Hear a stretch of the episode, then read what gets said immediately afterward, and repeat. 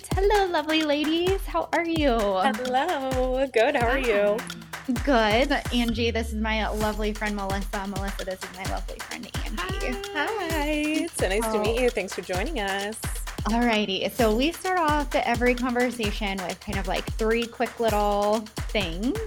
We do our peaches and pits, which are the highs and lows of our day.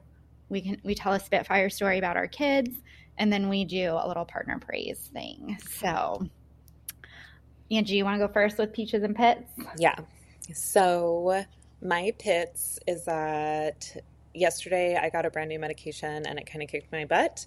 But the peaches of that is I don't know what happened in the universe, but my doctor ordered a new medication Monday morning. It was pre-auth approved on Tuesday, and I was in for my infusion on Wednesday, which that literally never happened. Like, yay. I didn't have to make any angry phone calls and plead my case or anything. And it was great. And I'm feeling good today. And I'm hoping that once I get my second loading dose, I'll be good to go from an arthritis standpoint. Yeah. That's exciting. New medication. Yay. How about yours, Caitlin? Well, my pits are that I basically didn't sleep thanks to the chance of tornadoes last night. Because for whatever reason, when it really counts, and it's actually very stormy. You can't hear the sirens very well at our house. And so when it is the most bizarre thing because you know that they like test those. Right. Like all the time, and it's fine. So I'm always afraid that I'm going to like sleep through it. And so I spent half the night checking to see what time it was to see if we were in our window. And then I spent our time in the window checking my phone to be like, did I miss a warning? So anyway, that kind of stinks. But my peaches are that between work and school pickup, I'm getting a massage. So at least I'm like, going to have a nice, very restorative afternoon. Hooray. And baseball practice got canceled, which probably shouldn't be a peach, but that's a peach. Yeah, I'm going to take that one tonight and be like, we're just going to stay home and rest. So. Totally. Yay. Melissa, what about you? Well, we have beautiful weather here. And so I'm just like soaking in the sun, and I've started doing calls on the porch with the sun on me. Ooh. I'm like, why not? Do people really care if I'm not inside? No. Nobody cares. It feels so good. There's this warmth. It was just amazing. So I was walking this morning. It was amazing. So that was a peach. Let me think. A pit? You know, I don't think there have really been any pits today. I gotta say, it's a peachy day. Yeah. It's a peachy day. Yeah. That. Yeah. All right. Angie, you had the Spitfire story for the girls this week. So as Caitlin was trying to do all the activities without Eric being in town, she asked that I take Nora to dance. And I was like, yeah, sure, not a problem. It's costume week, so I knew it was going to be a short practice length, but it was going to be a little chaotic with trying to get two girls changed. And so we're sitting there. The girls are acting a fool. I'm trying to tell them to knock it off and to mind their own space. And so then the dance instructor goes to like call everybody's names to come get their outfits. And Nora gets called first, and then a few other kids, and then they go Caroline, and literally the second that word left her mouth, Nora goes, "It's Caroline." And Caroline goes, "Yeah, Caroline." But it was I like that Caroline was less bothered than Nora. Completely less bothered than Nora. Nora was pissed. That's so funny. Get it right. Don't disrespect her bestie like that. Oh, but yeah, it was good. So it was nice to see Nora's up for Caroline for completely arbitrary things. That's so great. Do you have a kid story you want to share? You know, because you had told me about this part, and I thought, oh, that's fun. And I wanted it to be like of the moment. You know, I didn't want to like plan it. So, but there was this really funny event last night. So I have three boys. They're all different ages, all very different. actually not different ages, two are twins, identical twins. So that's pretty funny. I just said all different ages. One of the twins is totally different than his brother. He's very like stoic and knows everything. Mm. And for some reason, these traits are strange to me. Like, I don't come from people who are fairly stoic or know everything. So I'm always just curious about, like, who is this kid? So last night, this is part of my partner praise. My husband has decided he doesn't cook at all. We're 43. He's decided he's going to take cooking lessons from me with one child a week. So like it'll rotate who his cooking partner is so they can learn how to cook. So it's Alexander, the stoic's turn. And we decide we're going to make like turkey meatballs. And so we go through the whole process. We mix everything. We make the meatballs. And so I'm complimenting him. We sit down. It's delicious. I'm saying, this is a great meal. You did this. Like you and Dad did this. And he says, well, I already knew how to do it. And I said, you did? I mean, but you've never actually cooked with me and you've never done this. He said, I know, but I just know. I just knew how to do it already. It's like, okay, so you don't want me to praise you for having actually physically done it this time? No, I don't need that. I mean, I already know how to do everything. Like, okay, good luck with that, my friend. Good luck with that. That sounds like Caroline and Nora. I knew how to do this. Yeah. But 9 times out of 10, they opt just not to do it. Yeah. Or when it's really important, they suddenly they no longer know how to do it. Correct. Mm. Correct. I can't walk across the kitchen floor. Oh my God. My shoes go on my feet. Yes. Oh yes. Life is hard sometimes. It's hard. But I love that idea. I do too. That's really nice. We already kind of split cooking. Eric enjoys cooking, so that. Yeah, we split cooking too. Yeah, but that's a really nice like sentiment at all. And so this has been kind of our like in figuring out how do we even things out. One idea is you just pay someone to cook for you, or you get all your meals delivered, which was on the table. Yeah, or at least some meals delivered. I was like, we can do that, or you guys could take over cooking one night. I mean, I still was there. Right, I had to tell them what to do, but it's nice to have the company, and it's also just nice to know that they're learning this skill that, okay, if I'm out and, you know, I want dinner made, like, here's a recipe. It's simple. Can you make this? And that could happen, you know? Yeah. So, yeah. That is really nice. Yeah. Well, my partner praise, Eric is out of town this week, but I will just generally say, so he's in the military, and sometimes things in the military are not as controllable as you want them to be, and that doesn't make things easy. And I am always just very inspired by his, like, resilience in that aspect, because he always manages to, like, sort of pivot, you know, when the answer is no, not this thing, he like is able to find something else that he really enjoys. And I just admire that, because pretty much every time I hear that story, I think, yeah, I would have just bounced by now. Yeah. So, that would not be how I would choose to like have my career. So that's going to be my thing. I really admire that quality about him, and that he enjoys the mission that he does. So I think that's very lovely to see. Yeah, that's great. What about you?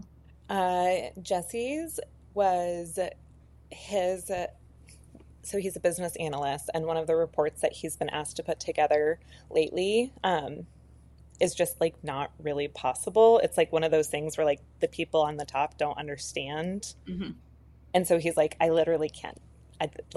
There's no way to do it. And so it's been a point of frustration for him, and then his team over the last several weeks, really, trying to figure out how to get this information in a presentable way that is sustainable to him and his team's workflow. And and that makes him very crabby. But he's been really good here lately when he's having like a moment. He's like, you know what? I'm not angry at you or the kids. I'm really frustrated at work and I'm sorry for being crabby. He's like taking responsibility for like getting emotionally charged from work and then bringing that home. He works from home, so it's hard to kind of draw that fine line with, because generally these outbursts happen around 5:30, which weird when you're off. Right. Everyone's at the end of their day. Yeah. And so he's just been really great here recently, like just kind of taking some accountability to that and saying, you know what, like this isn't, I'm really not that upset that that accidentally got spilled. Like I'm just really frustrated at work. So being able to appreciate, I really appreciate him having the ability to apologize, not only to me, but to the kids too, and set that good example for them. Mm-hmm. That's very nice. I love seeing that. I know. Alrighty. So we're going to jump in today. I'm going to let Melissa kind of like tell a little bit about herself and what she does. But I have been working with Melissa as a mindset and energy coach for almost a year now, probably coming up this summer. Yeah. And she was kind of the one through my work that sort of like inspired this path that I'm on. And then like subsequently was like, Angie, you should come with me. You know, this is it. So Melissa, why don't you talk a little bit about what you do? And then I will kind of like give context about what we're going to talk about today. Yeah. So just so you know, this is my least favorite thing ever, is talking about me, but I think we all at some point feel that way. Like, no, let's talk about something else. And thank you for that really nice intro. Really, what I help people do is find more joy. That's a very simplistic answer. But I think it comes down to wearing a different lens. It's like glasses, you know, and if you have dark colored glasses, everything you see is going to be filtered through that color. It's going to look dark. And if you just put on completely different colored lenses, everything looks different. Mm-hmm. And so that's the idea, is can we just switch everything, right? Change out the lens so everything looks different. And the process of that, part of it is understanding the role our body plays in that, in how we perceive our world, and then just our thoughts. And I think the part that excites me the most is when you realize how much power and agency you have over the thoughts that you think. Mm-hmm. You know, one of my favorite quotes is, "Don't believe everything you think." And I think we take for granted, like, I thought it, it's true. This is how I think. But really, that's just from a whole bunch of other inputs, and you don't have to think that way. And when you realize that you have power over how you can react, how you can perceive a situation, how you can see yourself, all of it, you're like, I don't have to see everything this way.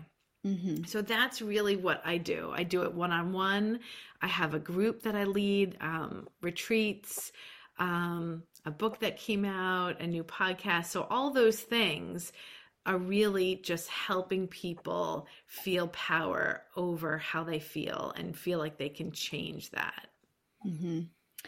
So that is like a perfect explanation of why we asked her here today, because this is something that I think, like, as we think about the mental load that so many times, like, moms are struggling with, it really kind of like feeds in. And we talked about this quite a bit in our first episode about how it ends up feeling like we are kind of misaligned personally. Sometimes it makes us feel misaligned professionally. It kind of like affects all these areas of our lives.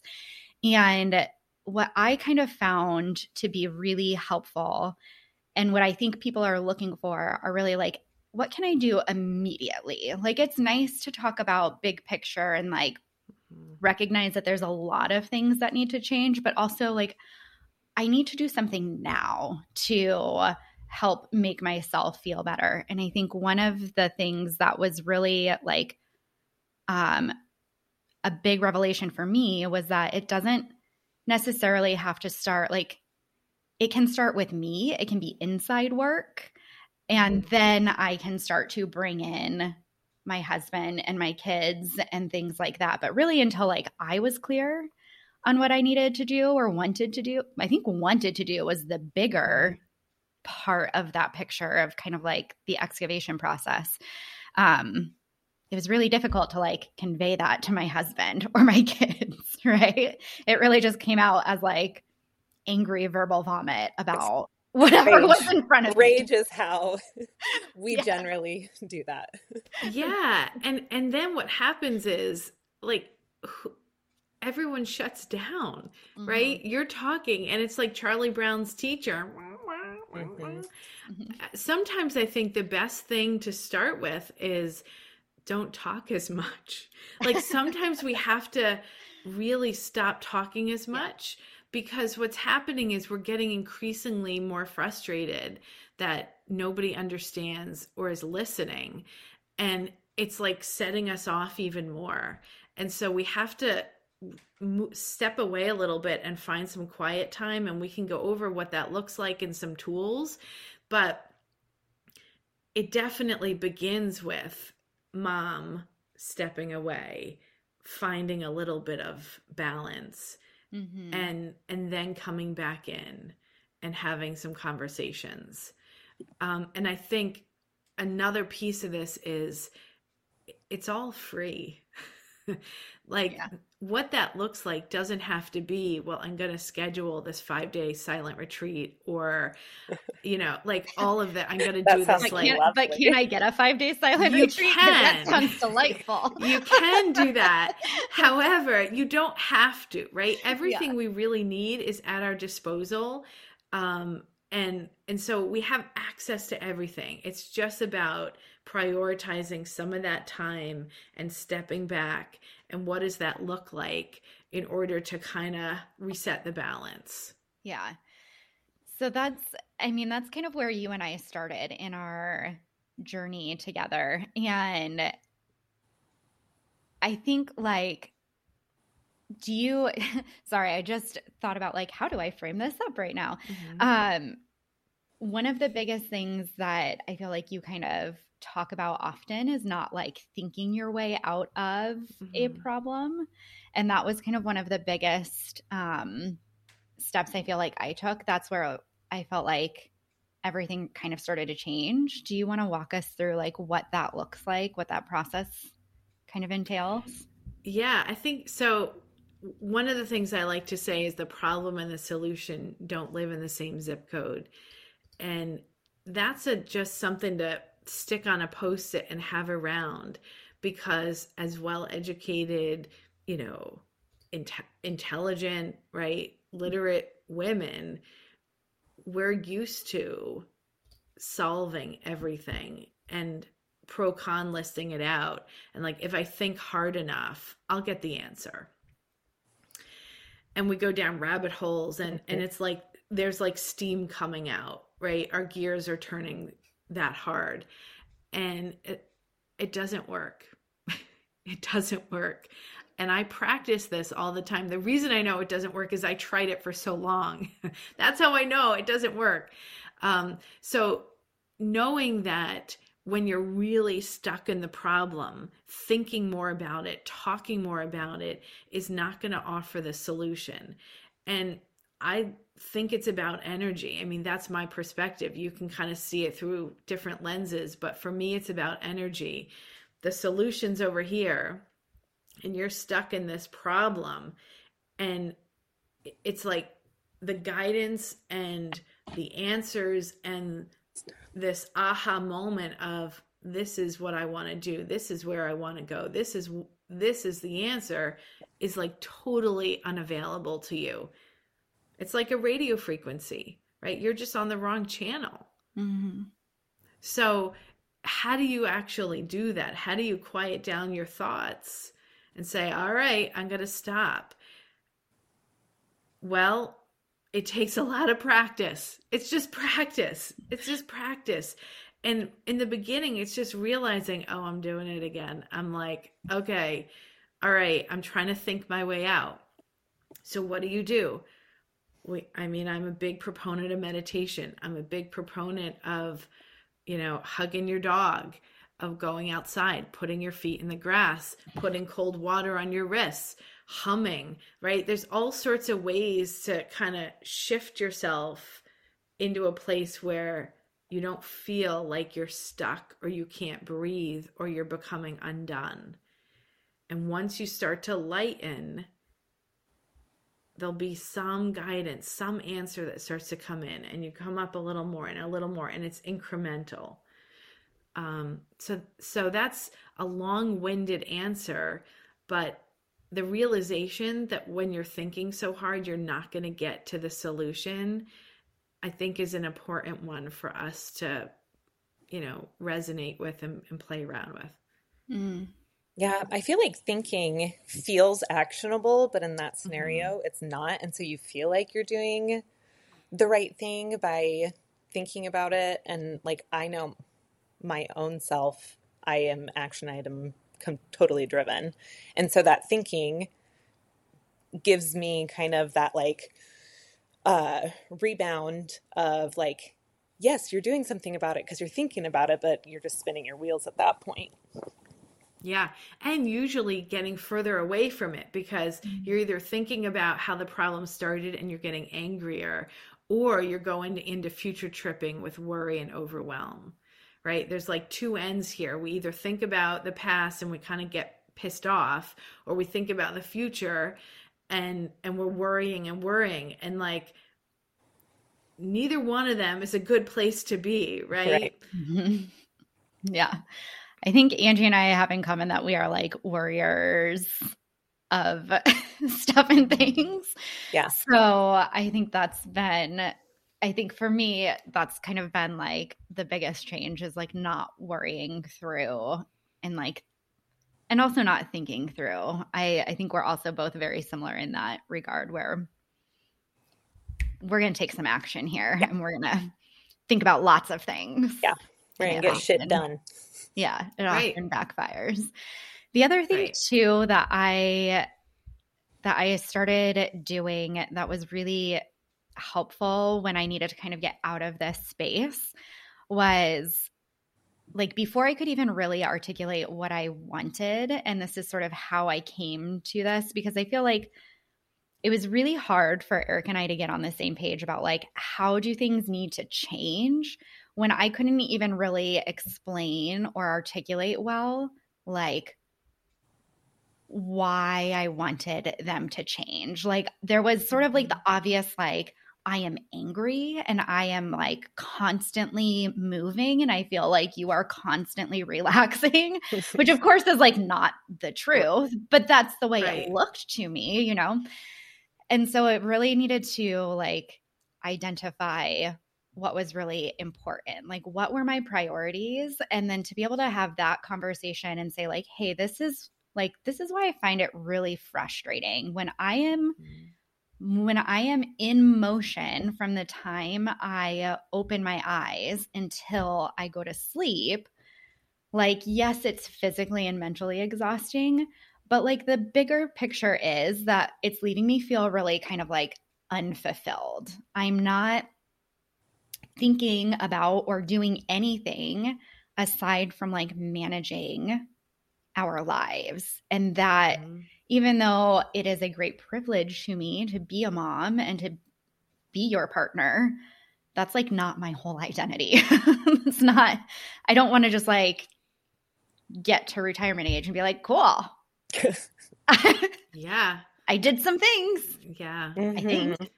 Yeah. There's this amazing book I recently started reading. It's a little bit dense and the language is very flowery. So when I read a book like this, it's called The Book of Awakening. I don't know if you've ever heard of it. It's over 20 years old. But when I read a book like this, it's so poetically written that I'm embarrassed that I wrote a book. I'm it's not even in the same category, one would be in the children's section and one, but that's not fair, but it's so beautiful. And one of the things the author Mark Nepo writes is he's talking about this, what you're saying is we go through all these motions and we're so busy. And the conversation we really want to be having is, how do we remember who we really are, right? Like, why are we here? Like, what am I meant to do? This purpose that lights us up. And sometimes it's getting over the shame and embarrassment that that's not just my kids, you know, like, yeah, I do love them, but that's not actually what I was put on this earth to do. I got to be honest with you. That's part of it, but not the only part of it. So he writes, I mean, oh my gosh, the writing is just, you got to read it. He writes, how do we remember who we really are? He says, slowness remembers and hurry forgets. Mm-hmm. Softness remembers and hardness forgets. Surrender remembers and fear forgets. And that resonates with me a lot, because I do notice that when I slow down and I'm just a little softer to myself, to my kids, to my partner, to everyone, my mother, and I just let some of it go. I don't try to like have my, you know, grip the wheel with everything and try to force everything my way. And I just let the wheel go a little bit. I have this feeling of, this is where I'm meant to be. Right? It's a lightness. And so I keep remembering that, because, you know, we're all driven and we're all trying to build different things. And yet somehow we have to balance that drive with, it's okay. I can take my hands off the wheel a little bit. Yeah, I'm going to say that was like probably the biggest and hardest lesson I think for me to learn, was to just be like, cool, I can be a little bit chill about life instead of being so high strung about it. It's hard. It's hard to let it go. It is. All right, friends, let's take a quick break to shout out some of me and Angie's favorite people and places. We don't have show sponsors or paid advertisers, but we do have a bunch of really supportive, amazing people in our lives that we think you should know about. The first is Our House Children's Learning Center. If you're in Papillion and you're looking for quality, affordable childcare, Angie and I both love Our House. It's where our kids met, and the teachers foster a really fun, enriching learning environment. Plus, it has this homey feel where they really work to support and mirror what you are working on at home, which makes it feel like an extension of our families. Schedule a visit by reaching out on Facebook at Our House Children's Learning Center.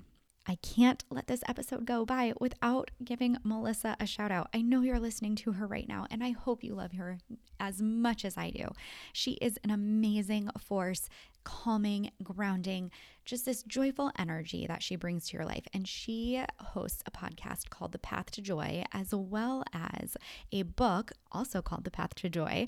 So it's really easy to find her, but you can soak in all of the goodness and the energy that she brings and really use it to shift your perspective and see the world through a new lens. If you're looking for more purpose, to find better alignment in your life, to feel like you are fulfilled and joyful and content, check her out. melissabloom.life and The Path to Joy. All right, if you've been wanting to work on your fitness and your nutrition and your overall health, I cannot recommend Marcus at Thriving Lives Fitness enough. I've been working with him since November of 2022, and I just wanted my clothes to fit better. After 3 kids, I wanted that confidence back. And what I love about working with Marcus is that he treats me like a whole person, and I can work with him from anywhere. I don't just get a meal plan and some workouts to do at the gym and figure out on my own. I have a partner who keeps me accountable and helps me work through different issues like sleep, digestion, stress, all things that impact my fitness.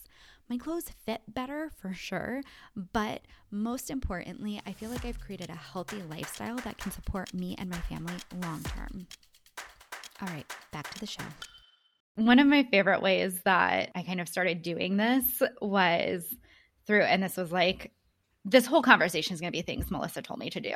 Okay. So there's like, Melissa's not going to be surprised by any of these things because it's literally like, I'm like, ooh, I got my pencil ready. No, this is just your words, me saying them back. But I started doing this morning ritual, and that was probably, it is like now one of my most favorite things to do. And it's kind of become, I've gotten to the point where it can be like, it's much more fluid than it used to be. Like I used to, so her suggestion was like, instead of getting up in the morning and like the first thing that you're doing being starting on everybody else's stuff for the day, like what if you just had some quiet time where you did something that like you enjoyed, not anything like reading, but really just like relaxing. And it's like mind-blowing to think about starting your day doing nothing. I was like, what is this concept? I don't understand. And so I started getting up, and I mean, it was in the summertime, so it was like warm out and the sun came up a lot earlier. And so I'd sit on my front porch with a cup of tea and just like literally watch the sun come up. And it was maybe like 15 minutes, but it changed like the whole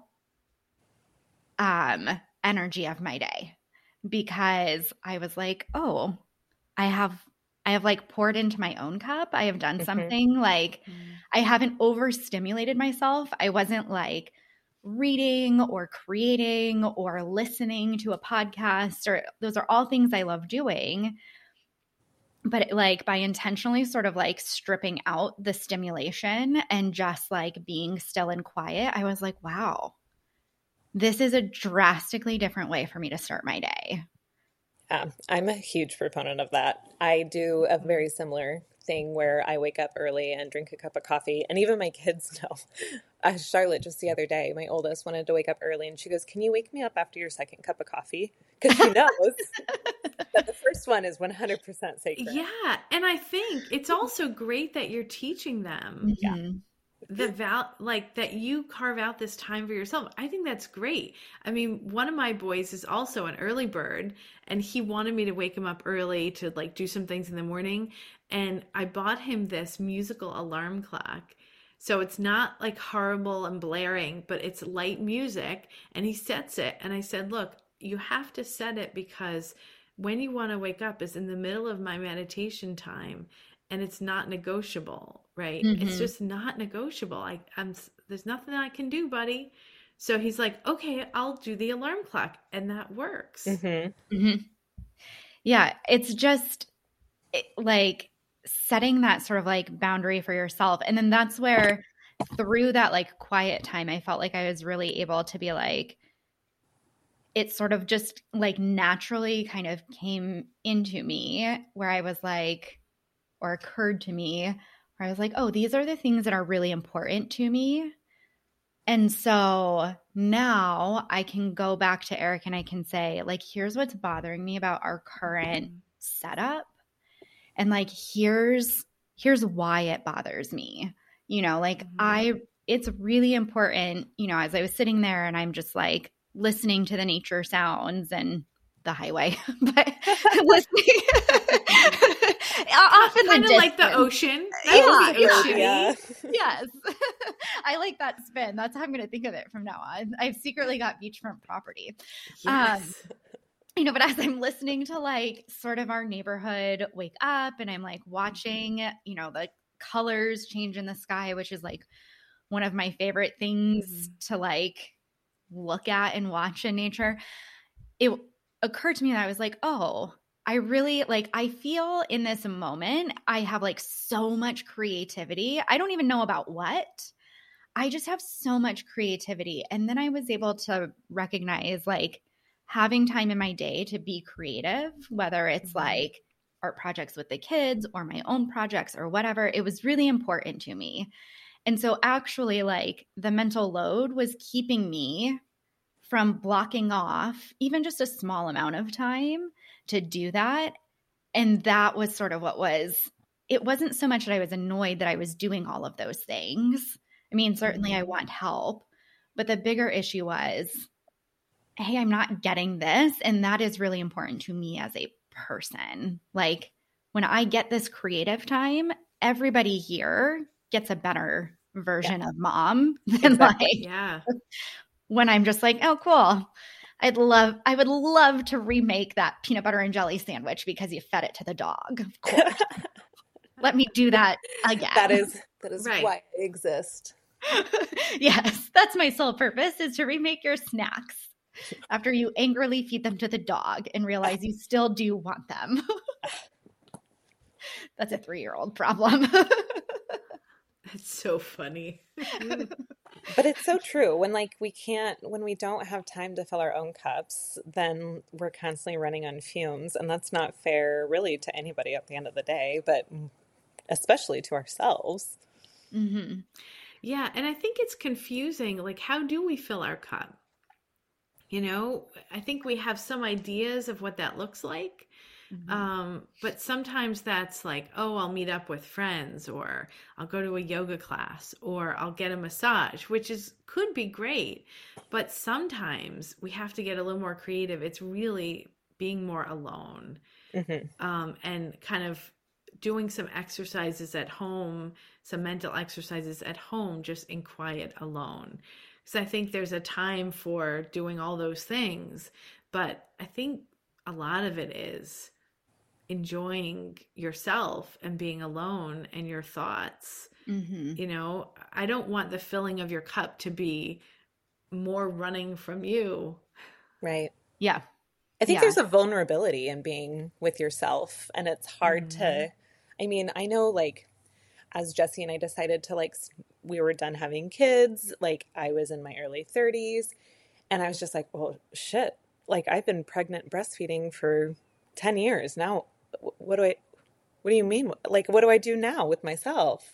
Mm-hmm. And so mm-hmm. I think moms in particular have this point in the process of their lives where they get to like almost rediscover themselves a little bit. And mm-hmm. who I am at 35 is vastly different than 25. And so being able to be vulnerable with yourself and get to kind of know yourself again, I think is a really cool aspect and takes some like genuine effort and consciousness to be there with yourself and your own thoughts. Mm-hmm. And it looks different than like self-care, right? Yes. Because that's what I think this gets pigeonholed into sometimes, is like, oh, if you want to like – you know, lighten your load a little bit, just, you know, take better care of yourself, like do some self-care activities, like check out for a day and don't do the stuff and the things that have to get done. But I feel like, as we all know, it's like on Mother's Day when like your husband and your kids are like, don't do anything, right? Just sit down and relax, mom. And they insist the whole day. And so you do. Meanwhile, you're just sort of like looking around and you're like, okay, but tomorrow we still have to go to school. And none of you inevitably close. We have lives and inevitably life can't stop. And so like, how do we find this balance of how can we just – I'm having a hard time articulating it, but we can't just take a break. It's not a break. It's like a whole, like you said, a lens, and how we can be more efficient and better at it. Yeah. And I think that idea of taking a break, it's funny. It's like, okay, let me get out of my life for a little bit. But then you still come back to it. Right. You're still coming back to it. So really the question is, how do I make it so that I wake up and my life, my everyday life, whether it's making a second peanut butter and jelly sandwich, you know, one for the dog and one for the 3-year-old, like feels funny and feels enjoyable and something you want to do, and you're not kind of like holding your breath through the whole thing. Mm-hmm. I mean, we have to stop holding our breath until we get this day off or time off or time away. Mm-hmm. That's just not tenable. Yeah. And I think when we just are sort of like holding our breath, waiting for that moment, like that's when we snap. And that's when I feel like the most unappreciated by everybody in my household. Whereas when I think about and I plan for, here is some time for me to like start my day in a way that I want to start it, it feels like I am setting the tone for my day. I'm not letting my to-do list set the tone for my day, because when I do that, and there's still mornings where like it happens, it's inevitable, and there's a definite noticeable shift in the energy between those days and the days when I'm like, oh, I got up, I maybe stretched a little, mm-hmm. I did whatever, sat on the porch, or I sat and I meditated. And so I think understanding like what your priorities are and then making sure that you build in time, and it is non-negotiable. Yes. I think at one point my husband was like, oh, I should get up and join you. And I was like, you really shouldn't. No, it's not partner work. Sorry. It's not for us to do together. Yep. Yeah. You are uninvited to this party. Yeah. I think there's another piece, Angie, you brought up a great point that sometimes it's scary for us or uncomfortable to be alone, because really our thoughts do tend towards the negative. And so having quiet alone time almost feels like an invitation for our mind to kind of like go down rabbit holes or kind of go through these spinning cycles of worry. And so I think another piece to this is setting aside the time and then really training your mind to what it's going to think about and what you're going to focus on. And sometimes I like the analogy of a lot of our problems or worry or concerns is like the pink and purple elephant in the room. And you can't take your eyes away from it. I mean, come on, it's like this massive pink and purple elephant. And only when you're like, okay, I know you're there, but I'm looking over here and I see some flowers, they're nice. And I see some chocolate, that's nice. And I see it's really challenging for us to do that, but it's saying, look, everything that I'm thinking about right now feels like it's stolen my attention. Like I have no choice but to think it. It's this pink and purple elephant, but you do, and it's coming over here. So some of the things that I help clients with, or I talk about, are, okay, name 5 things that you love right now. Like, don't give me that I'm grateful for my health, I'm grateful for my kids' health, I'm grateful, like I know you are. I know you're not a terrible person and that you are grateful for your health and your kids' health. But you're also like really loving that cup of coffee, right? Or the cup of tea, and you're loving seeing the birds, and you love seeing the sun rise, and you love that you just got these really amazing slippers and they're like soft and warm and your toes feel good in them. And I love that a good friend gave me a cup with my name on it. Like, I'm thrilled to drink from a monogram cup. I'm like, yay, every time I drink from it. Like, these are really small things. Finding the best pair of shoes, when you get your kids signed up for summer camp and you're like, yes, right? I figured it out. The puzzle of the summer, I figured it out. Like, it's appreciating, training your brain away from the pink and purple elephant to these 5 things. And they can be really dumb. Usually one of my top 5 is Instacart. And I feel like terrible saying that, but I cannot, when it tells me that I've saved like 1,000 hours, I'm like, oh my God, I saved 1,000 hours. Like, I feel that. Like, I'm so grateful that someone is getting all my groceries and bringing them to my door. It never is lost on me. I'm so, so appreciative, right? But it's just saying, okay, what's my top 5 right now? Mm-hmm. Mm-hmm. I do that all the time. I feel like since now that I have like trained myself, it's like this cup is my absolute like favorite cup. And literally every time I look at it, it like makes me very happy. Yeah. I think about the beach. And yeah, you have the highway beach sounds. I do have. Now you have the cup. You're basically there, Caitlin. I'm not even sure why you're there. I should just refund my beach house vacation because it turns out I already did that one. You're already there. You know, but it is like taking the time to be like, I'm going to deliberately like look for something else. Then it becomes so much more second nature. Like I find myself like when I'm driving and stuff like that, even just to pick up the kids, I'll be like, oh my gosh, I noticed like the flowers on the tree on the corner. And like every time I drive by them now, I notice them. And it just makes me smile a little bit. And like the more I notice those moments throughout the day, the more I was also able to say like, oh, so my whole day isn't just focused on these other people. Like I do actually enjoy some things for myself, as it turns out. I feel like it's training yourself to have intentional thoughts instead of intrusive thoughts. Mm-hmm. Yeah. I like that phrase. And it's training. It is. So the three steps I say, it's awareness, practice, and compassion, and then repeat.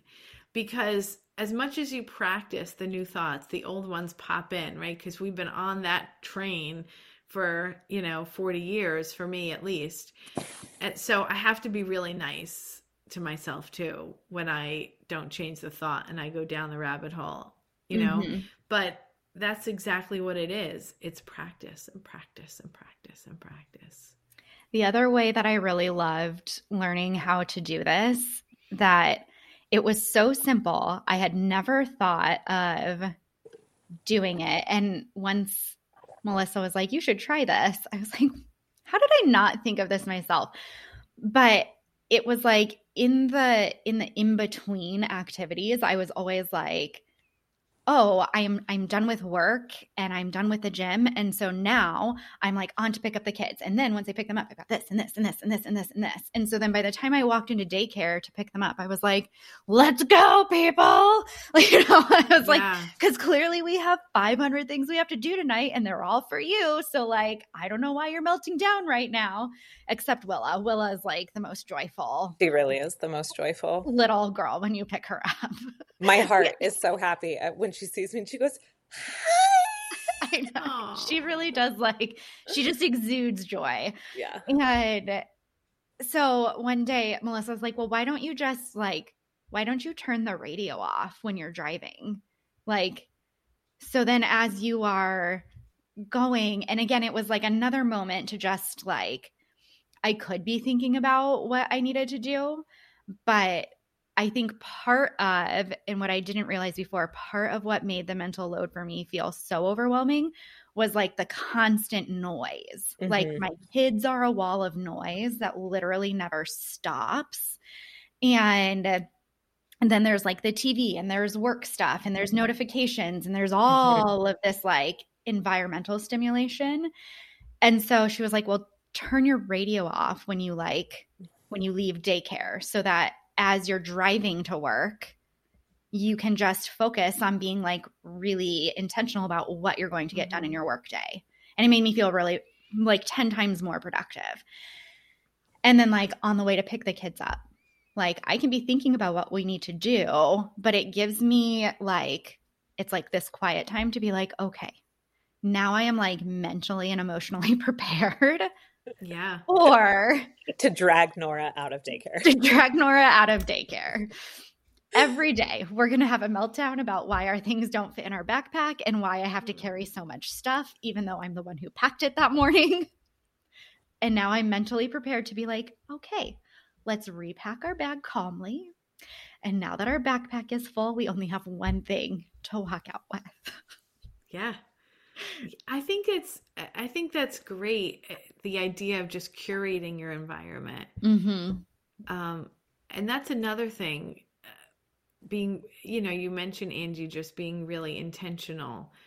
You don't have to, people are It's, you wouldn't believe how many times I get on a call and there's like the news blaring in the background.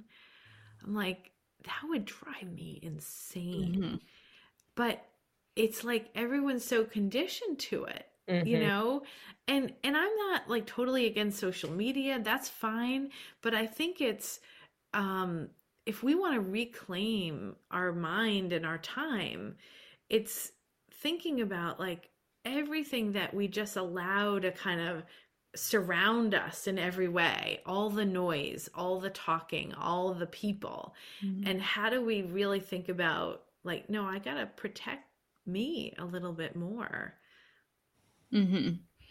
I love this idea of curating our environment because mm-hmm. I think sometimes part of like what feels so insurmountable about this is that like a lot of it is non-negotiable. It's non-negotiable that I feed my kids dinner. Right.